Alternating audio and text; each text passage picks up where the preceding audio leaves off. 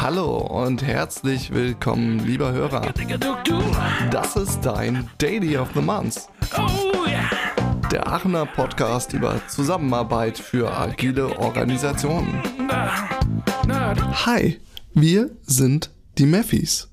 Ähm, nee, eigentlich sind wir das nicht, aber wer das ist, ist unser heutiger Gast. Patricia Jasmin Graf ist eine, sagen wir mal, Mephianerin und daneben eine freie Künstlerin, Designerin, Hochschuldozentin hier in Aachen und Gründerin des Netzwerks Design Metropole Aachen und, und, und die Liste könnte ich fortführen. Doch damit nicht genug. Heute ist sie eine der Triebfedern hinter der Grassroot-Bewegung, genannt die Mephis, die hier in Aachen leerstehende Freiräume umgestalten und das, wie sie es beschreibt, in Form einer bunten Galaxis, gefüllt mit unterschiedlichsten Kulturinitiativen. Wie sie das tun, warum sie das tun, was das alles mit dem Hashtag Total Love zu tun hat und wie man mit offenen Klotüren auf historische Ballseele hinweist, ja, das und noch vieles mehr erfahrt ihr hier und jetzt im folgenden Gespräch. Upcyclen Sie jetzt bitte Ihre Ohrmuscheln. Wir starten jetzt.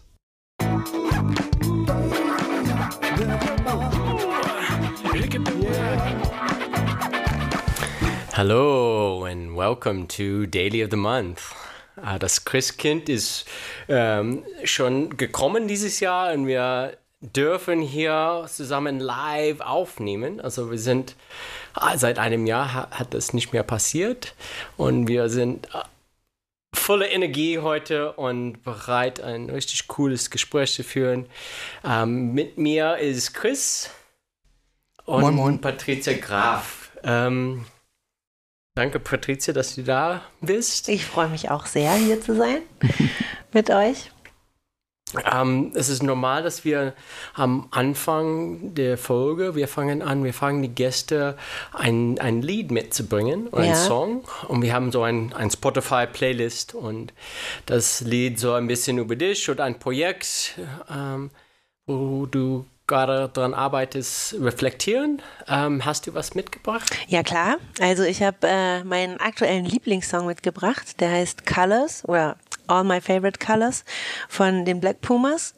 Ich habe den allerdings als Coversong kennengelernt, als ich ähm, vor einigen Wochen mit meiner Schwester für eine Woche einen Kurzurlaub in Marokko war, weil wir dort eine Musikergruppe kennengelernt haben, die den performt haben. Und der ist halt wunderschön, weil der ähm, einmal ja von verschiedenen Farben spricht, aber auch, glaube ich, geht es darum, ähm, das Leben irgendwo in seiner Einfachheit auch zu genießen und wertzuschätzen, aber auch die verschiedensten Farben zu sehen und gleichzeitig auch ja ein Plädoyer für die Diversität. Und ähm, aktuell arbeite ich ja ähm, viel in unserem neuen Projekt in der Lackierwerkstatt und arbeite da auch mit sehr vielen Farben und höre diesen Song dabei sehr gerne. Und ähm, allgemein liebe ich Farben oder auch gleich den ganzen Regenbogen. Und deswegen ist es dieser Song, den ich eurer Playlist hinzufügen möchte. Super. Ich bin gespannt.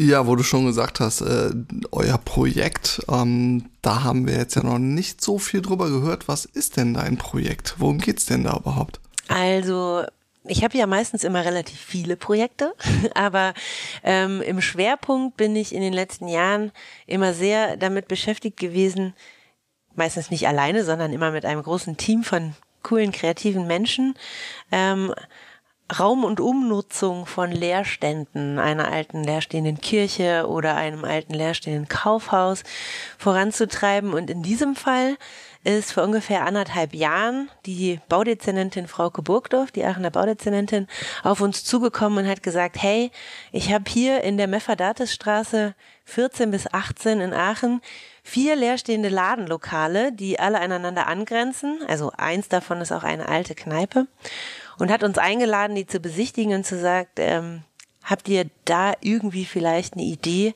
wie kann man diese Straße beleben, die zwischen Rotlichtbezirk und mit sehr viel Leerstand ja trotzdem mitten in der Innenstadt liegt und eigentlich aber irgendwie sich trotzdem ab vom Schuss anfühlt. Und ja, da das in der Mephardatisstraße stattfindet, heißt das Projekt mittlerweile auch die Meffis. Und das haben wir eigentlich auch Frau Burgdorf zu verdanken, weil wir sind so viele verschiedene Initiativen, Organisationen, studentische Initiativen, aber auch Einzelakteure. Wir nennen uns StadtmacherInnen und PionierInnen fürs, fürs Viertel. Und sie hat irgendwann gesagt, ihr seid so viele, ich kann mir gar nicht merken, wer ihr alle seid. Ich nenne euch jetzt pauschal die Meffis. Und das ist dann irgendwann auch nicht nur unser Arbeitstitel, ja. sondern unser Logo geworden. Okay. Und ähm, was ist dann das, was ihr damit bezweckt? Also leer, leerstehende Räume verwandeln mit welchem Zweck? Was ist die Absicht? Was genau. wollt ihr genau. erreichen? Also auf unserer Schaufensterfläche steht groß drauf, Hi, wir sind die Meffis. Wir gestalten hier offene Räume für Stadt, Kultur und Menschen. Und wenn man so will, dann ist der kleinste gemeinsame Nenner, dass viele von den Akteuren und Akteurinnen, die da beschäftigt sind, halt Räume brauchen für Pläne, für Workshops, für Coworking. Aber ähm, eigentlich wollen wir dort auch einen lebendigen Hotspot kreieren, der irgendwie den gesellschaftlichen Wandel und die Stadtgestaltung in Aachen vorantreiben kann. Das heißt, so alle heißen Themen, die gerade irgendwie bei all diesen Menschen so auf dem Parkett sind, die wollen wir da ausprobieren und testen. Sozusagen ein großes Reallabor. Wir nennen uns auch Transformationszentrum, aber das klingt natürlich für Menschen, die nicht so im Thema sind, vielleicht ein bisschen kryptisch. Mm, aber ja, wir haben uns dann quasi getroffen erstmal mit ganz vielen interessierten Menschen, die gesagt haben, das klingt super spannend, was wollt ihr denn da eigentlich alle? Und haben dann, weil das war schon jetzt zu Zeiten von Corona, wir durften dann gar nicht mit dieser Gruppe von Menschen die Räume betreten, haben wir mit äh, Barnabas, der hat seine Masterarbeit über uns geschrieben, ähm, auf dem Parkhausdach vom Büchel Parkhaus, was ja mittlerweile sich im Abriss befindet, oben mit Kreide den Grundriss von diesen vier Ladenlokalen in eins zu eins auf dieses Dach gemalt, so dass wir quasi eine Open-Air-Begehung sozusagen der Räumlichkeiten machen konnten und dann gemeinsam mit diesen ganzen Menschen überlegt haben, was braucht ihr denn? Also was, was seht ihr denn hier? Was wollt ihr da drin? Und dann schon gemerkt haben, okay, es gibt verschiedene Schwerpunkte und ganz, ganz viele Schnittmengen. Und ähm, da das ja vier einzelne Raumeinheiten sind, haben wir beschlossen, eine Raumeinheit, die Raum Nummer eins, wird äh, ein großer Coworking-Bereich oder Workshop-Fläche, kleinere Closed Working Spaces, wo man auch sich mal zurückziehen kann zum Telefonieren. Aber eigentlich hat ja fast jedes dieser Ladenlokale große Schaufenster und man ist irgendwie auch direkt in der Stadt. Ähm, die zweite Raumeinheit wird eine Art Creative Space, Kreativatelier oder Makerspace Vorne gibt's einen großen Raum, der für Workshops, für ähm, ja, Zeichenkurse, zum Bannermalen, für Demos, für alles genutzt werden kann, was irgendwie kreativ ist und Platz braucht. Weiter dahinter ähm, haben wir dann einen äh, kleinen Raum, der ist sozusagen die saubere Werkstatt, also eine für, für 3D-Drucker, für Lötarbeiten und sonstiges. Und dahinter dann nochmal eine staubige Werkstatt, die ähm, ja für Holzprototypenbau geeignet ist oder auch mal Fahrradreparaturen, wo man halt so ein bisschen mehr Dreck machen darf.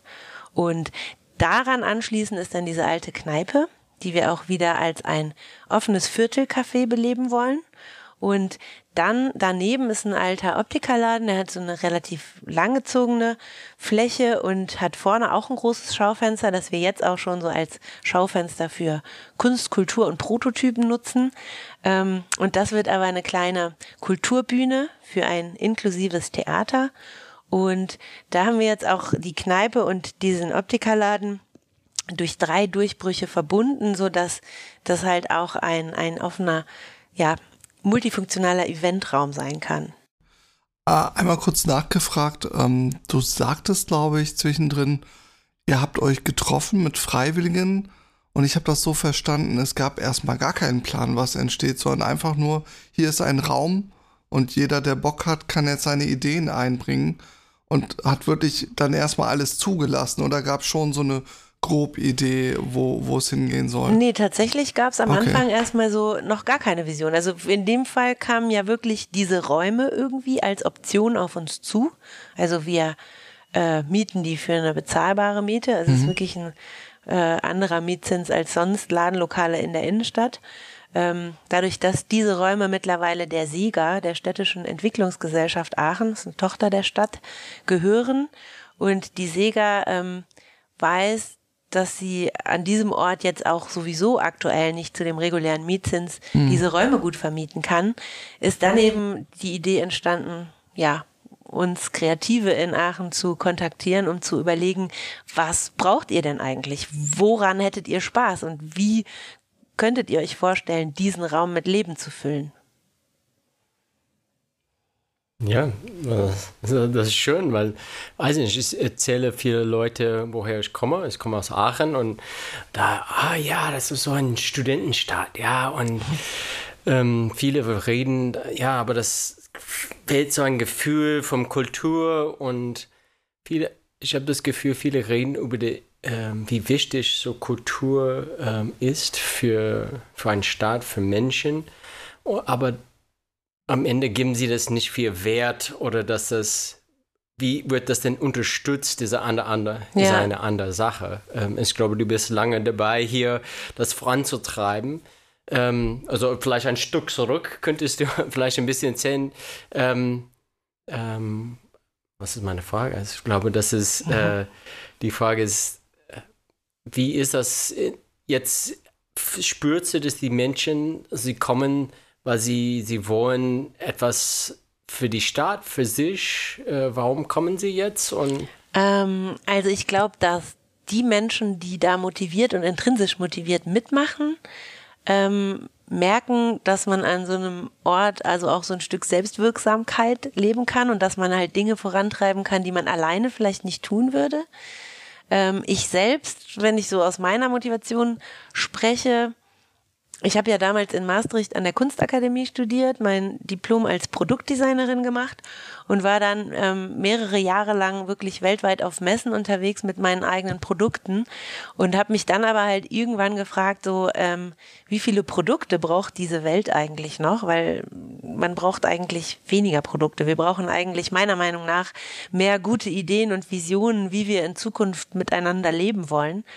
Und das hat dann dazu geführt, ähm, dass ich A ja ähm, mit vielen gemeinsamen kreativen Menschen Netzwerke gegründet habe, Designmetropole Aachen, mit denen wir ganz viele Aktionen gemacht haben, aber auch dann mit meiner Schwester Julia Graf und unserer lieben Freundin Anke Didier das Projekt Hotel Total durchgeführt haben, wo wir eine alte Kirche umgenutzt haben und dort ja eigentlich auch schon sowas wie ein erstes Reallabor für ja, wie, wie kann sich ein Ort von morgen schon heute anfühlen? Wie schafft man das?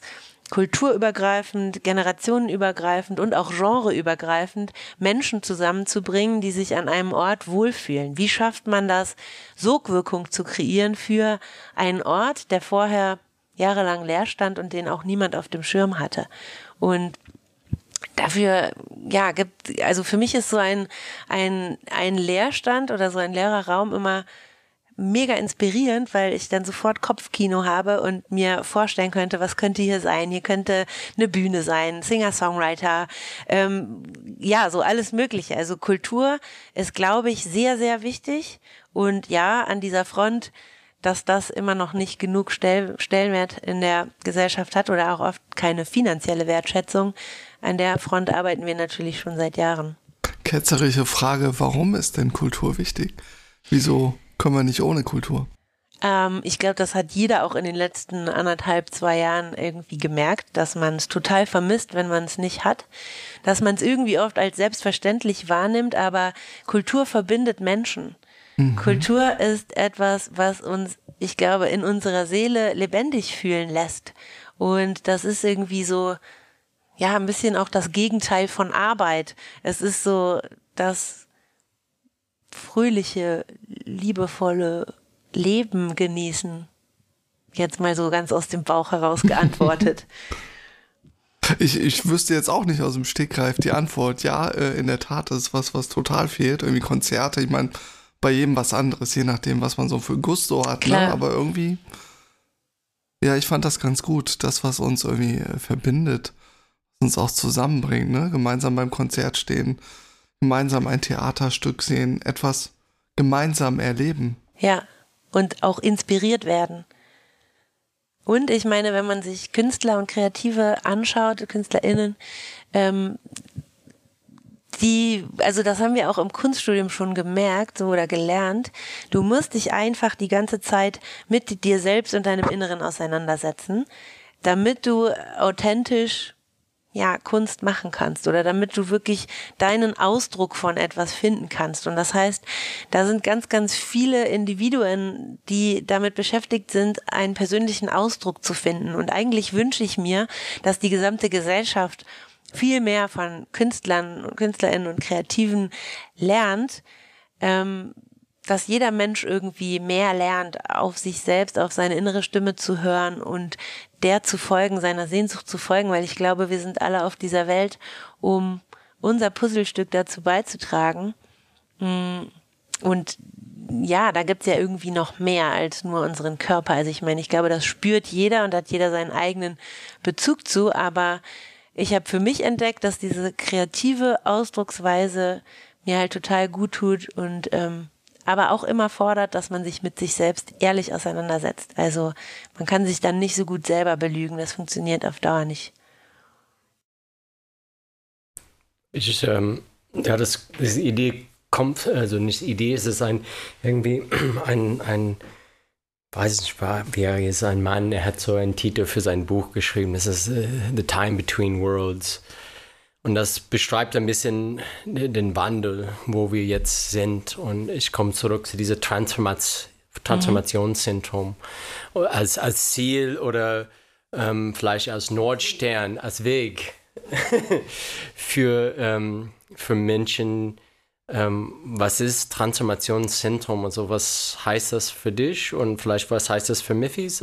Ja, also ähm, wir haben lange überlegt, wie wir das eigentlich nennen wollen, was wir da wollen, weil eben im kleinsten gemeinsamen Nenner, wir teilen uns Räume, aber im größtmöglichen Sinne.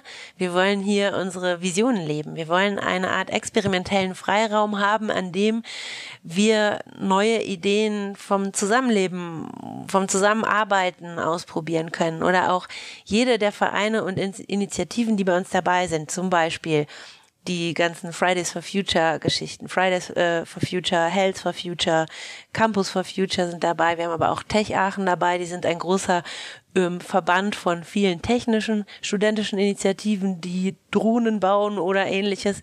Wir haben ähm, den Rhizom-Verein dabei, der sich seit Jahren mit gesellschaftlich relevanten Themen beschäftigt. Wir haben äh, das Sosch-Theater, das ist ein inklusives Theater, das mit ähm, Menschen mit Behinderung arbeitet. Wir haben die Digitag an Bord, die sich in Zukunft um eine Repair-Café-Serie kümmern wird und die ähm, quasi Raumverantwortung für die Werkstätten auch tragen wird. Die haben schon in ihren alten Räumen äh, äh, Repair Café Serien durchgeführt. Ähm, wir haben von der Bürgerstiftung Lebensraum das Nachhaltigkeitscafé an Bord, die auch eben zum Thema Nachhaltigkeit aufklären wollen, Eventserien veranstalten. Wir von Hotel Total sind mit dabei. Und jetzt habe ich bestimmt noch diverse vergessen. Hier Pan, Plattform Aachener Nachhaltigkeit, ähm, First Generation Aachen und können einfach hinterher auf den Show Genau, die, die können wir einfach nachher noch äh, posten, damit nicht sich die, die ich jetzt gerade nicht alle aufgezählt habe, äh, vernacht benachteiligt fühlen.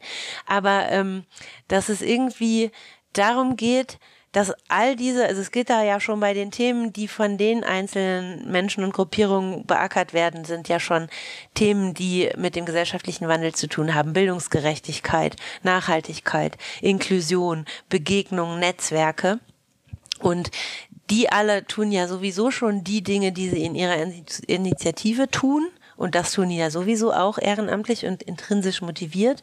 Und ich glaube, dadurch, dass sich diese interdisziplinären Gruppen auch noch an diesem Ort austauschen und dort gemeinsam Projekte vorantreiben, wird sich das auf jeden Fall befruchten. Und ähm, genau, dabei geht's halt immer ganz, ganz viel um Kommunikation.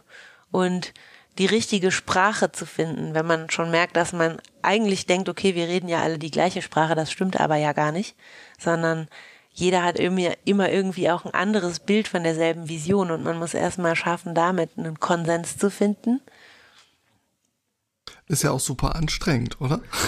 also. Ja, kann schon auch anstrengend sein. Also wenn man halt viel diskutiert oder im besten Fall macht es uns halt Spaß Ähm, mhm. Und was auch hilft, ist, wenn man halt echtes Interesse für sein Gegenüber hat. Mhm. Weil man irgendwie merkt, okay, was, also mich interessiert echt immer so, was treibt die Menschen an? So, warum tun die das, was die tun und was wollen die eigentlich erreichen? Und wo habe ich mit denen vielleicht Gemeinsamkeiten und wie können wir gemeinsam sowas vielleicht stärker erreichen oder mehr Sichtbarkeit erreichen? Ja, und wie bringt man das überhaupt zusammen? Also ich meine, viele Menschen, viele Sichten, viele Ziele, das ist das, was ich bei dir mhm. raushöre. Und das birgt natürlich die große Herkulesaufgabe. Ähm, wie schaut man, dass das nicht so in, in ewigen Konsensdebatten dann irgendwie man sich die ganze Zeit nur mit dem Austausch, also wie, wie führt man das in eine Bahn, dass man trotzdem noch ähm, Sachen dann auch umgesetzt kriegt, ne? dass man genug Freiheit lässt, aber auf der anderen Seite auch so ein Stück Ordnung oder zusammenbringen oder kondensieren irgendwie schafft, dass man wirklich zusammen auch ein Ziel erreicht. Das, Macht also ihr das wir, so Freestyle oder habt ja, ihr da eine irgendwie Überzeugung schon, also aber auch, also wir haben auch sehr viele Visionsworkshops schon zusammen gemacht und mhm.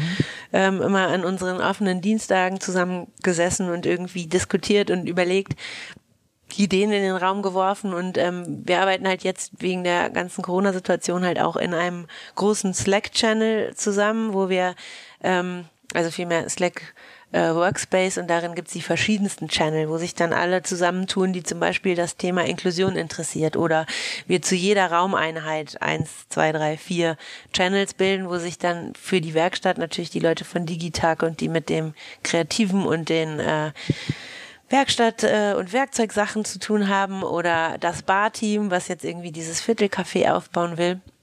Also wir merken, dass es immer so verschiedene Gruppierungen gibt und wir haben ja auch viele Räume. Das heißt, es kann auch vieles parallel stattfinden und dass es irgendwie ähm, aber auch diesen Freiraum braucht, dass die Leute dort was tun dürfen einfach so. Also, dass man diese Räume jetzt auch schon nutzt, obwohl wir ja noch in der Baustellenphase sind. Also, wir werden jetzt Stück für Stück erschließen. Der Plan ist, dass wir im Frühjahr 2022 hoffentlich alle vier Räume eröffnen. Der Coworking-Bereich ist jetzt fertig, der grüne Raum.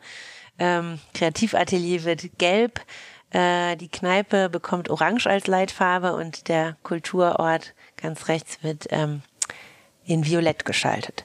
Und ähm, wir haben jetzt, während wir diese Bauphase haben und diese Räume herrichten, das ist vielleicht auch noch spannend, das machen wir nämlich alle gemeinsam und da bauen wir auch schon ganz viel mit. Das heißt, wir haben mit der Sega einen sehr ähm, komplizierten, sage ich mal, äh, Mietvertrag ausgehandelt, der sogenannte Quartiersstunden umfasst. Das heißt, jede Stunde, die wir Muskelkraft in das Projekt investieren, wird auf einem großen Leistungsverzeichniskonto gesammelt und kann nachher wieder die Mietkosten in Zukunft ein bisschen reduzieren. Also gemeinwohlrelevante Arbeiten sozusagen. Das heißt, wir sparen Baukosten ein.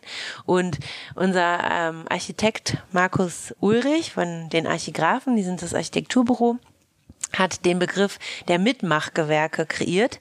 Das heißt, wir haben immer so einen Profi, zum Beispiel einen Profi-Elektriker an Bord und dann vier, fünf Leute, ähm, die an einem Tag dann mit ihm gemeinsam tatsächlich die ganze Elektrik verlegen und die Internetkabel und so weiter oder einen Dachdecker-Profi oder auch einen Sanitärmenschen und ähm, so bauen wir halt tatsächlich diesen Ort selber mit auf. Das schafft schon ganz viel Community und das schafft schon ganz viel Identifikation mit dem Ort und auch ähm, sich verantwortlich zu fühlen für den Ort. Und gleichzeitig bei diesen Bauworkshops begegnen sich auch die Menschen und lernen sich schon kennen. Und wir machen immer in sozialen Medien Aufrufe. Das heißt, es darf auch, auch, auch jeder, der noch nie vorher bei den Meffis dabei war, zum Beispiel zum Bauworkshop mit dem Heizungsmonteur dazukommen und lernen, wie sowas geht und mit anpacken und auch die Stunden werden gezählt. Und dann haben wir aber natürlich auch gemerkt, okay, dann hatten wir noch Ersatzräume bekommen in der Großkölnstraße, weil die auch der Sega gehören und gerade leer stehen und wir in der Bauzeit ja die Räume nicht als Räume nutzen können. Und dann haben wir da einfach schon mal angefangen, die Räume zu nutzen und dann merkt man so, okay, wenn Konflikte auftauchen, weil irgendwie eine Doppelbuchung oder sowas da ist oder man nicht darüber gesprochen hat, dann muss man halt in dem Moment darüber reden und findet meistens irgendwie eine Lösung. Aber wir haben jetzt halt auch ein digitales ähm, prototypenhaftes Buchungstool, wo man sich jetzt schon mal eintragen kann für die Räume oder wöchentlich wiederkehrende Termine dann schon mal drinstehen. Und dann aber ähm, so spannende Erfahrungen, also dann haben wir dann angefangen, diese Räume zu nutzen, fünf, sechs, sieben Wochen lang, haben gemerkt, boah, es wird tierisch dreckig, so die Klos hat keiner geputzt, ne? es gibt halt so, also und dann haben wir überlegt, wie macht man das so, weil es sind ja noch gar nicht die richtigen Räume und wie wird überhaupt nachher das gesamte Nutzungsmodell sein und wer ist für was verantwortlich und ähm, sind dann auch bezahlte Minijobs dabei, aber woher kommt das Geld für diese Minijobs? All diese Sachen werden natürlich wild ähm, diskutiert. Und dann haben wir ähm, jetzt für diese Räume in der Großkölnstraße die Lösung gefunden. So, wir haben alle Aufgaben, die irgendwie anstehen, auf Post-its geschrieben, auf so eine große Klebewand. Und immer die obersten, also wenn man reinkommt und man will einen Raum nutzen, dann muss man eine kleine Tätigkeit von der Liste machen. Zum Beispiel Papierhandtücher in der Toilette nachfüllen. Und wenn man das gemacht hat, hängt man diesen Post-it wieder ganz nach unten und die nächsten rutschen nach oben. Und das funktioniert tatsächlich aktuell ganz gut dass immer jeder, der halt die Räume nutzt, so was Kleines macht. Spüli kaufen oder einmal irgendwie die Oberflächen wischen oder Staubsaugen. Und das ist so im Kleinen, also wir merken immer so, man muss das halt ausprobieren, ob es angenommen wird oder nicht. Und das hat halt auch nicht ähm, sich das Koordinationsteam alleine ausgedacht, sondern haben wir halt auch einen Workshop gemacht, so, okay, wie wäre es denn am fluffigsten, dass man das wirklich macht? Okay, es darf nie zu viel Aufgabe sein. Nicht so, dass man den ganzen Samstag putzen muss. Und dann so Learning by Doing. Ja, schön. Also das ist so wie ein große WG, aber bisschen. vielleicht trifft man sich nicht immer. Also das kann sein, dass jemand sich seine Scheiße hinterlässt ja, und, oder hintergelassen hat. Das letzte Klopapier benutzt. ja, fatal. Also wir sind mittlerweile in Slack, über 200 Menschen. Okay. Und ähm, es gibt aber so ein... Ähm, äh, Kernteam, sage ich mal, das Koordinationsteam. Das sind verschiedene Vertreter einzelner Initiativen. Das sind so 10, 12 Menschen. Das ist aber auch offen für jeden, der sich gerne einbringen will. Also es ist kein abgeschlossenes Team. Und wir haben jetzt äh, vor einigen Wochen nochmal einen äh, ganz aktuellen Visionsworkshop gemacht und gemerkt, okay, wir wollen uns jetzt super gerne ab Januar auf eine spannende Gründungsreise begeben. Wir wollen gerne eigentlich, dass die Meffis ein soziales Unternehmertum werden. Also dass wir ähm, uns irgendwie durch das Viertelcafé äh, verschiedene Nutzungsmodelle, Workshop, Raum mieten etc., aber auch Kulturveranstaltungen dann im besten Fall verschieden auf verschiedenen äh, Kanälen Einnahmen generieren aber natürlich auch, weil es halt eben das Kulturthema auch äh, und auch das gesellschaftliche Wandelthema ähm, gerade sehr, sehr aktuell ist, verschiedene Förderanträge unter Umständen schreiben oder auch Crowdfunding vorantreiben, um eben so einen breiten Pool an möglichen Finanzierungsbausteinen zu haben. Ich muss, ich muss gerade noch gerade laut denken. Ja, ja. Ja, ich, ich glaube, dieses Ko Koordinationsteam, das äh, klang für mich noch spannend. Das sind alles Leute, die das freiwillig irgendwie in der Freizeit machen oder hauptamtlich oder was sind das für Leute, die da in dem Koordinationsteam zusammenkommen? Du nee, hast ja irgendwann auch gesagt, es ist ein ziemlich diverses Team. Ja. Inwieweit? Also wo ist da die Diversität? Ähm, also zum Beispiel sind äh, Tina und Michael vom Sosch Theater. Sosch heißt School of Soft Hearts. Die sind ähm, diejenigen, die dann in Raumeinheit 4 auch die Raumverantwortung für die Kulturbühne und äh, übernehmen wollen und dort auch natürlich mit ihren TeilnehmerInnen ähm, Proben durchführen und sowas. Also die suchen quasi einen Raum, wo das Sosch Theater dann sein Zuhause hat. Dann ähm, sind das VertreterInnen von dem Barteam. Da hatten, haben sich so verschiedene Menschen, die auch vielleicht schon in anderen Cafés oder sowas gearbeitet haben oder einfach Lust haben, äh, sich im Café-Team einzubringen, die auch jetzt ja schon so eine mobile Pop-up-Bar haben, die ab und zu in der Annerstraße oder für die RWTH bei Veranstaltungen oder so ab und zu mal ähm, sowohl Catering macht als also mit Flaschengetränken und auch alles Low-Level, aber ähm, so Pop-up eben, aber auch ein DJ mitbringt zum Teil, ähm, die jetzt schon so Erfahrungen sammeln als Team dann ähm, haben wir jetzt als äh, Koordinationsteam einen Verein gegründet. Der heißt auch Hi, wir sind die Meffis e.V. und haben jetzt auch die äh, Gemeinnützigkeit von, äh, vom Finanzamt bescheinigt bekommen.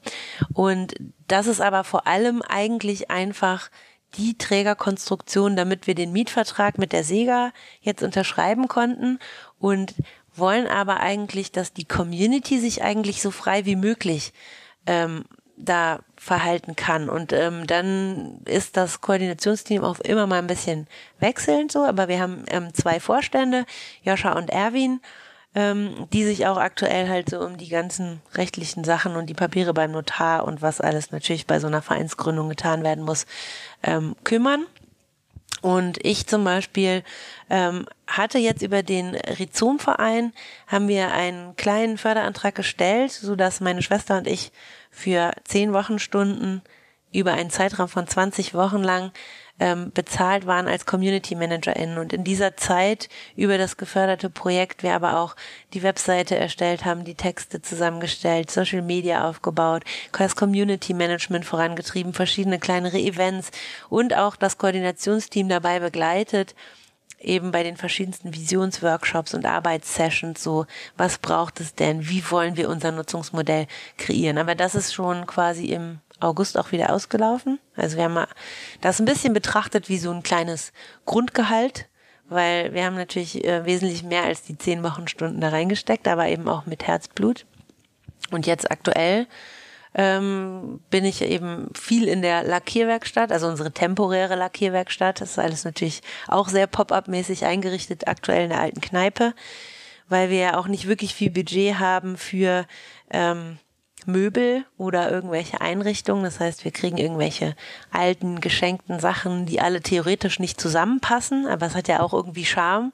Und in dem System, dass wir sagen, jeder Raum bekommt eine Leitfarbe, bekommen dann auch die zusammengewürfelten Möbel halt die gleiche Farbe wie der jeweilige Raum. Und dann hat man automatisch halt auch ein sehr niederschwelliges Aufräumsystem, ähm, so dass wenn wir die Räume dann auch mal an extern vermieten, jeder weiß, okay, die gelben Stühle gehören wieder in den gelben Raum.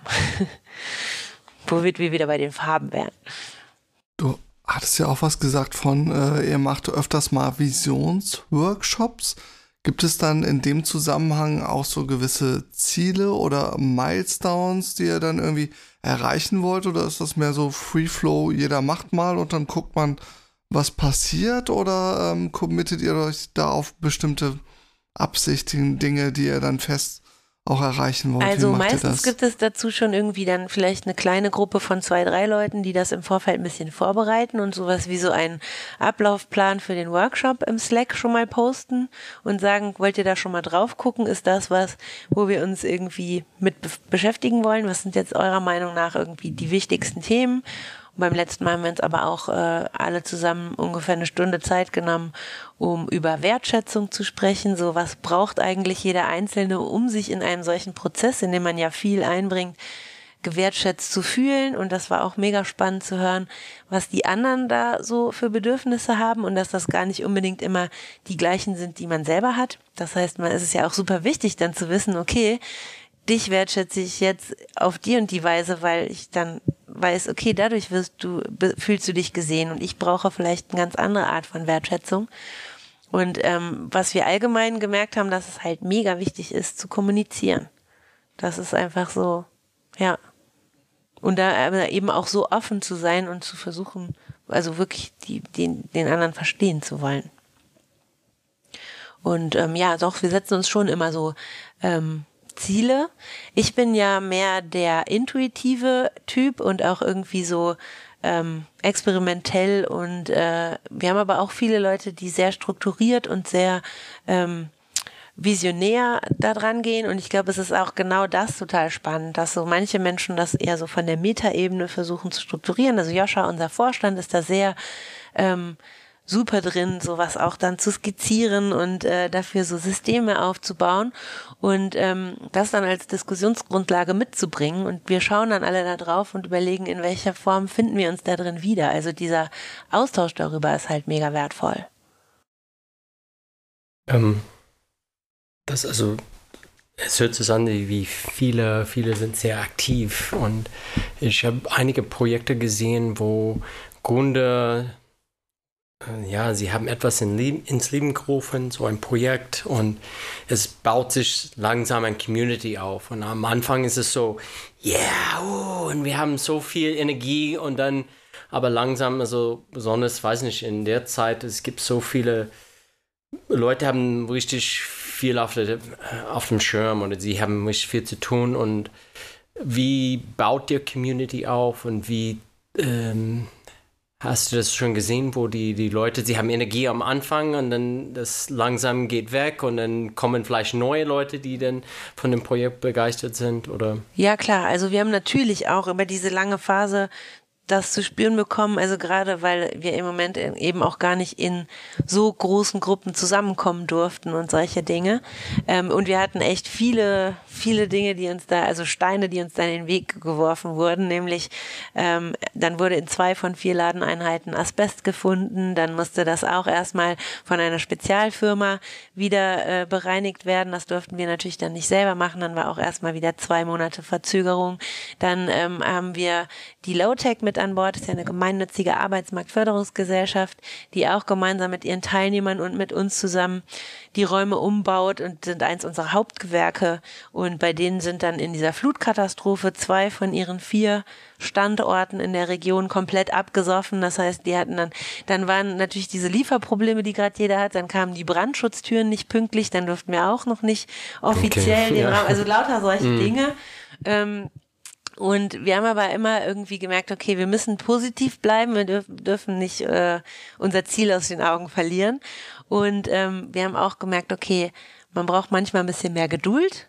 Ähm, und man darf den Spaß aber nicht verlieren. Und ähm, wir merken, dass es total wichtig ist, dass die Menschen niederschwellige Anlockpunkte finden können. Also zum Beispiel, dass wir immer erst so eine Woche vorher die Termine, weil wir die selber vorher noch gar nicht wissen, weil das muss irgendwie so im Flow von der Baustelle dann passieren, die Termine kommunizieren, wann Mitmachgewerke sind und dann schreiben, hey, Dienstag von 17 bis 19 brauchen wir fünf Helfer, die äh, mit uns Tapete von der Decke kratzen. Ja, macht nicht so viel Bock, aber wir haben auch noch abgelaufenes Bier in der alten Kneipe stehen. und ähm, ja, dann halt Menschen ähm, bereit sind, so für so, so ein greifbares Zeitfenster von zwei Stunden halt auf der Matte zu stehen. Und dabei merken, hey, das macht Spaß mit den Meffis. Ne? Und ähm, so das in so greifbare Häppchen zu verpacken. Und ich sag mal die, weil das habt ihr eben gefragt, ähm, die Menschen, die sich im Koordinationsteam sehr stark involvieren, das sind schon auch die, die für ihre jeweilige Initiative halt auch wirklich nachher eine Raumgemeinschaft übernehmen wollen oder die ähm, sagen, okay, ich sehe hier jetzt wirklich einen äh, totalen Mehrwert, mich einzubringen, weil ich auch selber Gestaltungsspielraum habe und den dann eben auch nutzen kann. Und wie trefft ihr Entscheidungen zusammen? Also du hast zwischendurch mal was von Konsens gesagt, aber es sind jetzt sind es alles Konsensentscheidungen, alles zusammen entscheiden oder wie verteilt ihr da Entscheidungen? Da haben oder? wir auch verschiedenste Modelle schon ausprobiert. Ich glaube, was ganz gut funktioniert hat, ist, dass wir, also wir haben immer einmal die Woche ein Koordinationsmeeting, was meistens online stattfindet, weil das jetzt einfach einfacher ist, auch wenn es uns meistens mehr Spaß gemacht hat, wenn es vor Ort war, aber dann dauert es natürlich auch länger. Also online ist man so ein bisschen effektiver im Topics abhaken und wenn man sich live trifft, ist es halt irgendwie cooler fürs Community Building. Ne? Es ist so, dann machen wir es immer abwechselnd. Aber ähm, dass wir ähm, beim, wenn wir gesagt haben, okay, nächste Woche stehen die und die Entscheidungen an, dass man beim jetzigen Koordinationstreffen zwei, drei Leute zum Beispiel beauftragt, dass die gemeinsam in einer Arbeitssession was vorbereiten. Zum Beispiel die Entscheidung, bei welchem Konto wollen wir jetzt äh, unser, äh, bei welchem Bank wollen wir jetzt unser Konto eröffnen, weil das soll ja auch, also wir hangeln uns ja immer an den 17 Nachhaltigkeitszielen der UN lang so ein bisschen, weil das ist so ein Leitfaden, der wirklich diese ganzen Themen ja bündelt. Und dann soll aber ja auch das, was wir in den Meffis machen, so konsequent wie möglich sein. Das heißt, ihr also ihr zwei recherchiert jetzt, was ist das nachhaltigste grüne und vertretbare Konto und trotzdem irgendwie preis-leistungsmäßig super, bereitet das als Entscheidungsgrundlage vor und dann das in der nächsten Woche besprochen und dann abgestimmt. Und das funktioniert eigentlich immer ganz gut, dass nicht alle sich alles immer anhören müssen, sondern dass so kleinere Teams bestimmte Hüte aufhaben und Sachen vorbereiten und man sich dann aber natürlich auch in den Teams gegenseitig vertrauen muss und sagt, okay, vielleicht hätte ich das jetzt nochmal anders angepackt, aber dann akzeptiere ich das auch, weil das, äh, weil die anderen jetzt ja da Zeit reingesteckt haben und weil das ja oft auch einfach so Tendenzen sind und irgendwie fügt sich das dann so. Also, ne, man muss auch natürlich immer kompromissbereit sein oder halt ähm, dann darüber diskutieren. Also es sind ja immer Diskussionsgrundlagen. Und so, wo wir schon bei den ganz praktischen Sachen sind, also Gruppendynamik, dass irgendwie immer dieselben wenigen Leute sind, die sich dann irgendwie Arbeit schnappen, weil die Sachen wirklich antreiben. Du hast ja auch gesagt, ihr habt ein Koordinationsteam, klebt dann immer die Sachen in, in Schwung zu bringen an diesen Leuten oder habt ihr da auch irgendwie ein System dafür, dass ihr auch neue Leute mit so ein bisschen empowered irgendwie. Ja, also auf jeden Fall. Ähm, es gibt ja, also auch wir sind ja verschiedenste Generationen, die da zusammenstoßen und manche halt eben schon sehr erfahren in Umsetzung von solchen Projekten und manche sind halt noch mitten im Studium und machen sowas irgendwie zum ersten Mal. Ähm, wir merken halt, ähm, dass es oft eben Sinn macht, so Teams zu bilden, von denen, die dann Lust haben, sich da auszutauschen, die auch ja Freunde werden und dabei irgendwie, weiß ich nicht, ähm, sich zu bestimmten Themen austauschen. Natürlich ist das, das ist halt oft so, ähm, gibt es so einige Leute, die sehr viele Aufgaben tragen und das aber auch irgendwie mit Herzblut machen. Wir aber auch dann immer, immer wieder gezielt überlegen, ähm, wie kann man jetzt welche Menschen aus dem Team nochmal ansprechen, ob die sich auch nicht vorstellen können, diese Aufgabe mal zu machen, die sich oft das vielleicht einfach noch gar nicht zutrauen. Man, aber in dem Moment, wo man sie anspricht, sagt so, hey, könnte das nicht für dich eine Aufgabe sein oder könntest du nicht bei dem nächsten Event, wo wir die Meffis präsentieren, ähm, das mal übernehmen? Ähm, und dann sagen, ja, weiß ich nicht, aber das kann ich vielleicht gar nicht so gut wie du. Du bist doch unsere Öffentlichkeitsarbeitsfrau. Aber dann haben äh, Rowan und Sumin das halt mega super gemacht und jetzt sind wir wieder ein größerer Pool von Leuten, die das auch nach außen tragen können. Und wir haben einen äh, Werkzeugkoffer auf unserer Cloud. Der Öffentlichkeitsarbeitswerkzeugkoffer, da liegt halt ein Pitch Deck, da liegt eine Auswahl von Folien und von äh, Fotos und ähm, Logo und Sprechblasen, weil das sind immer so unsere Icons.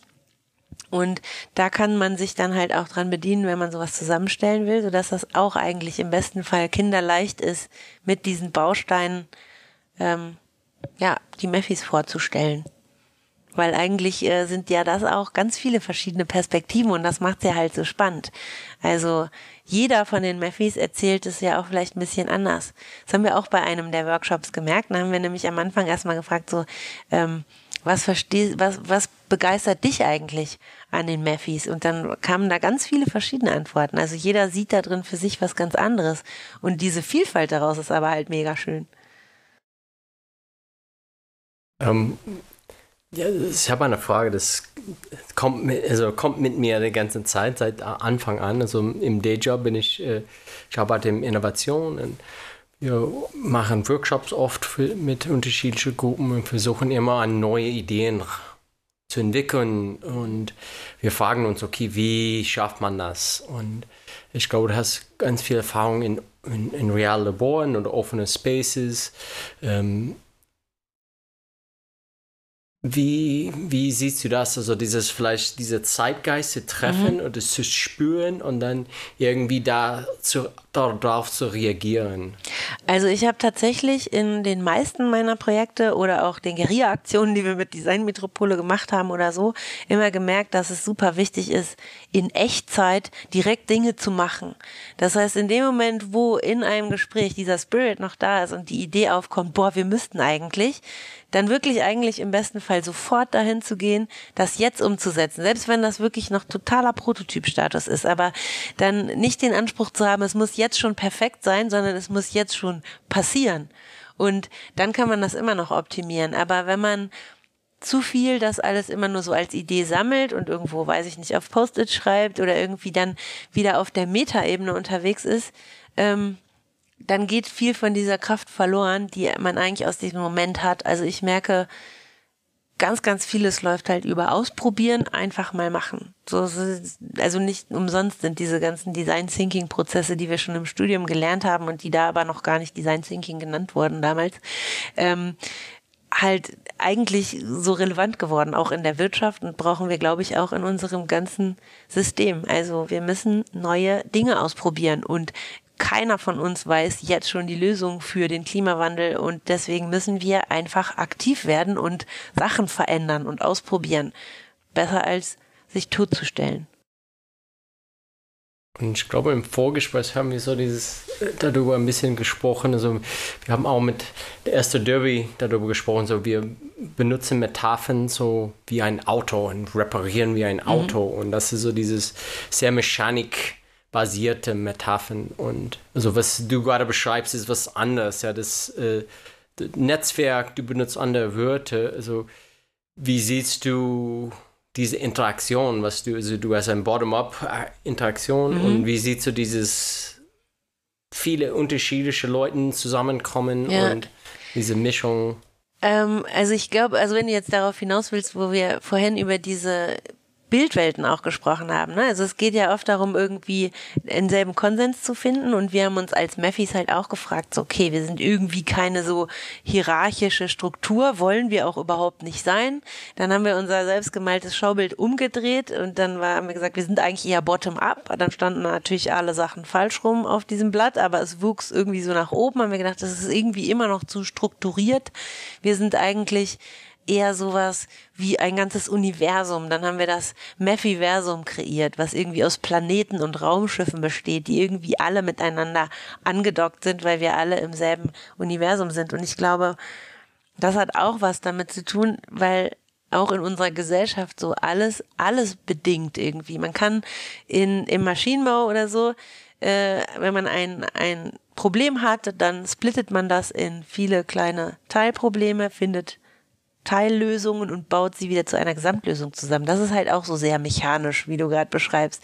Und ich glaube, ähm, beim Design Thinking oder bei, bei diesen gesellschaftlichen Prozessen, wo man eben so menschliche Komponenten da reinspielen, dann ist das ja nicht mehr so mechanisch und dann verändert sich ja der Prozess im Tun durch jede Interaktion. Ich weiß nicht genau. Und es hat natürlich immer auch ganz viel mit Emotionen zu tun.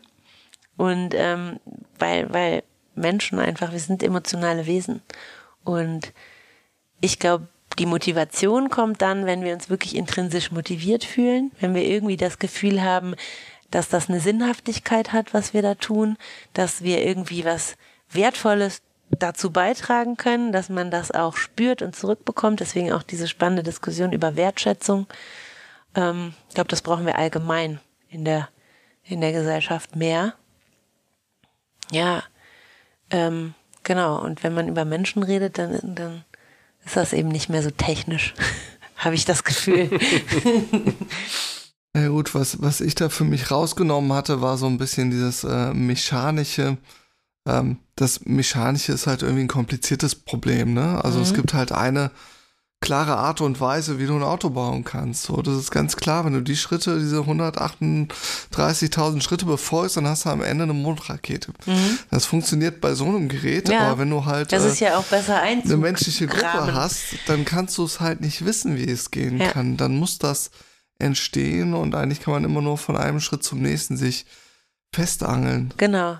Ja. Das passt ja wieder zu deiner äh, Leitfrage mit wie viel Freiheit und wie viel Rahmenbedingungen braucht man. Wobei ich das noch nicht so richtig ähm, für mich jetzt äh, da so, so rausgehört habe, wie, wie ihr das macht. Also ähm, mir fehlt noch so ein bisschen das Schmier mit. Ja. ne? Also ja, schön fand ich ja auch in unserem Vorgespräch, das habe ich mir zwischendurch äh, notiert. Du hast dieses Hashtag Total Love. Ja, absolut. Das, das, ist, das, das musst du vielleicht nochmal erklären, was das genau bedeuten soll. Also du hast, glaube ich, kurz danach noch ein Wortpaar hinterhergehängt.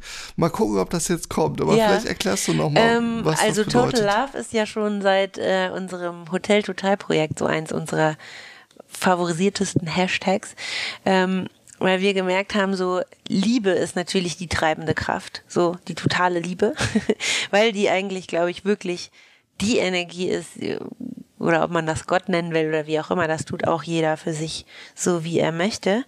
Aber ähm, ich habe gemerkt, dass wenn ich das liebe, was ich tue und diese Liebe in diese Projekte fließen lasse, dann hat das eine Wirkung. Die ist nicht wirklich messbar oder das ist immer genau das, wo die Leute sagen, ja, aber wie macht ihr das, dass eure Projekte immer irgendwie so erfolgreich werden? Und dann sagen wir, ähm, ja, mit Total Love. So, ähm, also ne, damals unser Projekt hieß Hotel Total und das war eben auch eigentlich erstmal so ein Arbeitstitel. TV Total, ne? Nee, TV total nicht. Das war dann noch viel früher. Aber wir hatten so, wir wollten so damit so alles. Ähm, Raum- und Umnutzung, äh, die Entwicklung neuer Arbeits- und Organisationsstrukturen, sozialer Strukturen, ein Community-Ort, Begegnung, Niederschwelligkeit, Inklusion, so, das war einfach so das total, wir wollten so alles. Und dann haben wir natürlich auch äh, viele Hashtags kreiert, wie total dankbar, total großartig, total begeistert und so weiter. Aber dieses Total Love gibt's von uns halt auch als Sticker und wir haben die auch als äh, Lieblingspulli natürlich mit Hashtag Total Love. Ähm, weil ja, das einfach tatsächlich so diese Liebe ist, mit der man Dinge tut. Und das spüren Menschen. Und das ist, glaube ich, dieses Schmiermittel, was du gerade erwähnt hast, wovon was und, und das ist, glaube ich, halt so eine Mischung aus Wertschätzung, echtem Interesse, ähm, Aufrichtigkeit, Transparenz. Ähm, und wenn wir jetzt halt solche Workshops haben oder letzte Woche hatten wir Upcycling-Workshops, dann geht es ja auch darum, wie man dann den Leuten erklärt, wie man mitmachen kann und wie man die wirklich empowert und auch zuzulassen, dass Dinge erstmal anders laufen, als man die vielleicht sich äh, mit der Erfahrung, die man schon im Rücken hat, jetzt vorgestellt hätte, aber dass manchmal auch dadurch was total Großartiges passiert, was du halt gar nicht planen konntest. Ne? Also ganz viele Innovationen sind ja auch entstanden, weil irgendwas schiefgelaufen ist oder so. Ähm, das, was ich mir notiert hatte, das hast du zwar gerade nicht gesagt, aber ich habe das total gespürt, weil wenn du so redest, ähm, ich habe mir notiert ansteckende Begeisterung. Ah, ja. ich, ich glaube ehrlich gesagt, dass ein Schmiermittel bei euch sein könnte, Menschen wie du. Wo man halt total merkt, dass die da total drin aufgehen und mit so einer Begeisterung, also eigentlich bräuchte es uns beide hier, hier gar nicht. Du hast so viel Dinge, die, die irgendwie so die dir so wichtig sind, dass das von ganz alleine sprudelt. Das ist ganz fantastisch mitzuerleben. Danke. Wie sehr, äh, wie sehr das glüht, wenn du darüber redest. Also ja, das kommt halt aus dem Herzen und ich habe halt auch die Erfahrung gemacht, dass das eben ansteckend wirkt. Also ich glaube wirklich ganz fest daran, dass jeder aus seinem eigenen Radius heraus die positiv in die Welt wirken kann, wenn man sich dazu entscheidet, dass man das will. Das ist auch Und keine wenn man Predigt. wenn es die Freiheit dafür gibt. Wenn es ne? die Freiheit dafür gibt. Und deswegen braucht es halt Freiräume.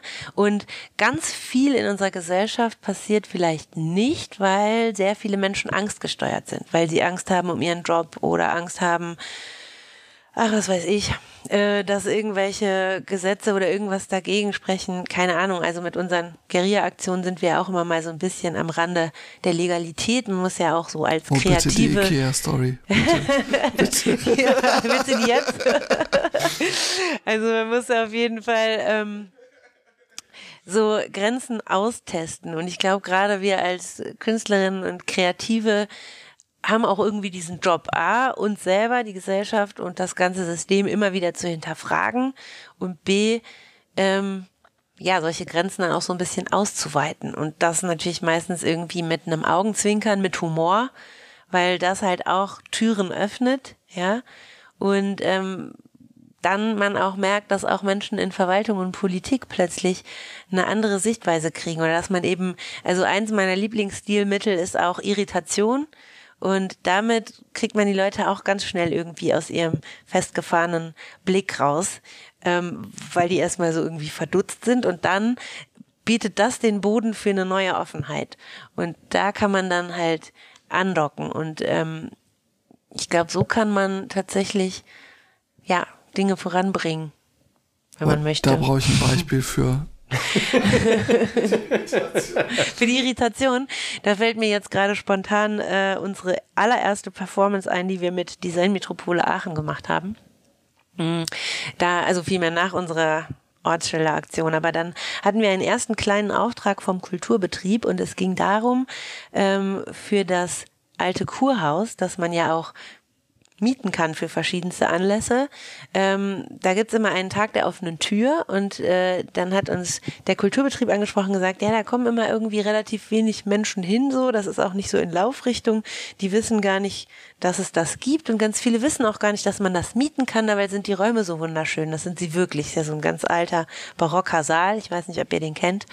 Dann haben wir gedacht, ja, aber wir brauchen ja immer irgendwie so einen Andockpunkt, so am Tag der offenen Tür.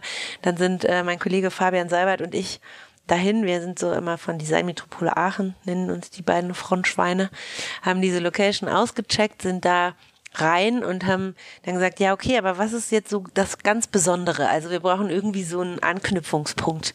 Und dann haben die gesagt, ja, also es sind wirklich alle Türen offen, auch die Garderobe, die Küche, so man kann überall reingucken. Und dann ging Fabi so vorbei und krabbelt so an der Tür meint so, und wieso ist hier zu? Und dann hat die Dame gesagt, ach so, ja, das sind die Klotüren, die machen wir natürlich dann auch auf. So. Und dann war die Idee geboren. Dann haben wir ähm, draußen vor der vor dem Kurhaus, so in Laufrichtung, wo die Leute dann da alle Kompostbadstraße langgehen, ähm, acht Dixie-Klos aufgestellt mit offenen Türen und haben haben ein Fotoshooting gemacht, wie wir uns selber quasi beim Pinkeln fotografieren und haben daraus eins zu eins große Pappfiguren in diese Dixie-Klos gestellt. Das sah halt aus der Entfernung halt täuschend echt aus. So, das war wirklich, sah super lustig aus. Und dann kamen die Leute, sind darauf zugelaufen und dachten so, hä, was, was ist das? Ja, und dann standen wir halt da draußen, haben wir so alle uns so angestellt, als würden wir halt da alle warten, um irgendwie aufs Klo zu gehen. Und während wir in dieser Schlange standen, haben die Leute halt gefragt, wie, was macht ihr da? Wir so, ja, das ist hier, wir zelebrieren hier den Tag der offenen Klotür im Rahmen des Tag der offenen Tür hier im Kurhaus. Gehen Sie da doch mal rein. Da ist heute die Musikschule zu Gast, Theater, Lesungen, whatever. Und so haben wir halt den ganzen Tag, ähm, ja, Schaulustige und, und einfach Passanten äh, in das Kurhaus gelotst was, ja, das ist so ein typisches Beispiel für so ein erstes Bild von Irritation. So, das ist so bescheuert, ja. ja Aufmerksamkeit. Die Leute ja. haben wirklich Tränen gelacht. Wir haben die besten Fotos. Ja, solche Sachen. Fein, fein. ja, und leider kommen wir gleich zu Ende. Ähm, gibt es noch was, das du uns, äh, das du noch nicht erwähnt hast, die weil wir einfach die falschen Fragen gestellt haben. Wenn ich jetzt noch wüsste, was wir alles im Vorgespräch und was wir alles hier im wirklichen Gespräch besprochen haben. Ähm, weil es gibt ja immer so viel zu erzählen. Aber also, was man noch erwähnen könnte, ist, dass die Meffis halt eben, wie gesagt, keine geschlossene Gruppe von Menschen sind, sondern dass da wirklich jeder, jede aus der Stadtgesellschaft herzlich willkommen ist, sich einzubringen, wenn er denn Lust hat, mit was auch immer, vielleicht auch mit Dingen, die wir noch gar nicht auf dem Schirm haben. Also wenn ihr euch angesprochen fühlt, dann meldet euch super gerne. Wir haben eine Webseite, die heißt meffis.org und wir sind auf Instagram, da heißen wir meffi.s und zwar gibt's auch nämlich eine super polnische Popband, also ein bisschen schräg, die heißen die Meffis auf Instagram. Könnt ihr auch auschecken, aber das sind die ohne Punkt. Ja. Das Lied habe ich heute nicht mitgebracht für euch. Schade, schade. Wobei ich meinte. Vielleicht gibt es noch eine Zugabe für eure Playlist. Ja, ja, sehr gerne. Ich habe eh gedacht, es wird langsam mal Zeit für Krawallmusik. Wir haben äh, bis jetzt irgendwie viel zu, zu nette Liebessongs auf der Playlist. Aha. Äh, hier übrigens der Hinweis nochmal auf die Spotify-Playlist. Ich packe da heute nämlich mal die Band Belitzky mit drauf. Mhm. Die hängt auch ein bisschen zusammen mit der Julia, die unsere Geburtstagsfolge okay. mhm. ähm, aufgenommen hat, weil Oh, lange Story, die muss ich nochmal wann anders rauspacken. Aber äh, viele Grüße an Julia und auch an die Freda von Belitzky. Und ich würde gerne den Song jetzt draufpacken. Jetzt finde ich perfekt. Ja, also ja. jetzt würde ich den draufpacken. Ja. ja. Optimal. Okay. Gut, ähm, wo wir am Ende angekommen sind. Ach, ähm, Partizipation nur, weil man aus Aachen kommt? Oder ich meine, also nein, natürlich darf man von überall mitmachen. Also vor allem ist es ganz easy bei den Online-Meetings. Aber ähm, da wir natürlich hier so Baustelle und sowas vor Ort haben, ist es natürlich einfacher für die, die keine lange Anreise haben. Aber wer jetzt aus, weiß ich nicht, Salzburg, Hongkong oder Tokio ja. anreisen will, ist natürlich von überall her herzlich ja. willkommen. Ne? New York. Wunderbar. Ja, dann ähm, mag ich hier auch noch mal kurz alle Leute einladen, wenn ihr Feedback habt zu unseren Folgen, vielleicht Fragen habt an die Patricia, ähm, Vorschläge habt für andere Themen, für andere Gäste etc., schreibt uns eine E-Mail an post at dailyofthemonth.de.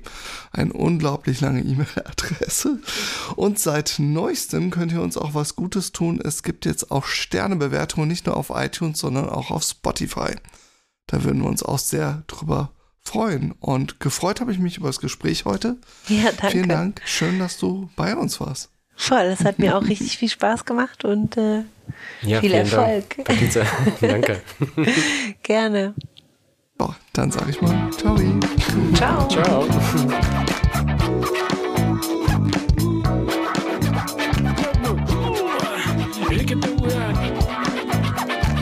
Printenbrot mit Rührei.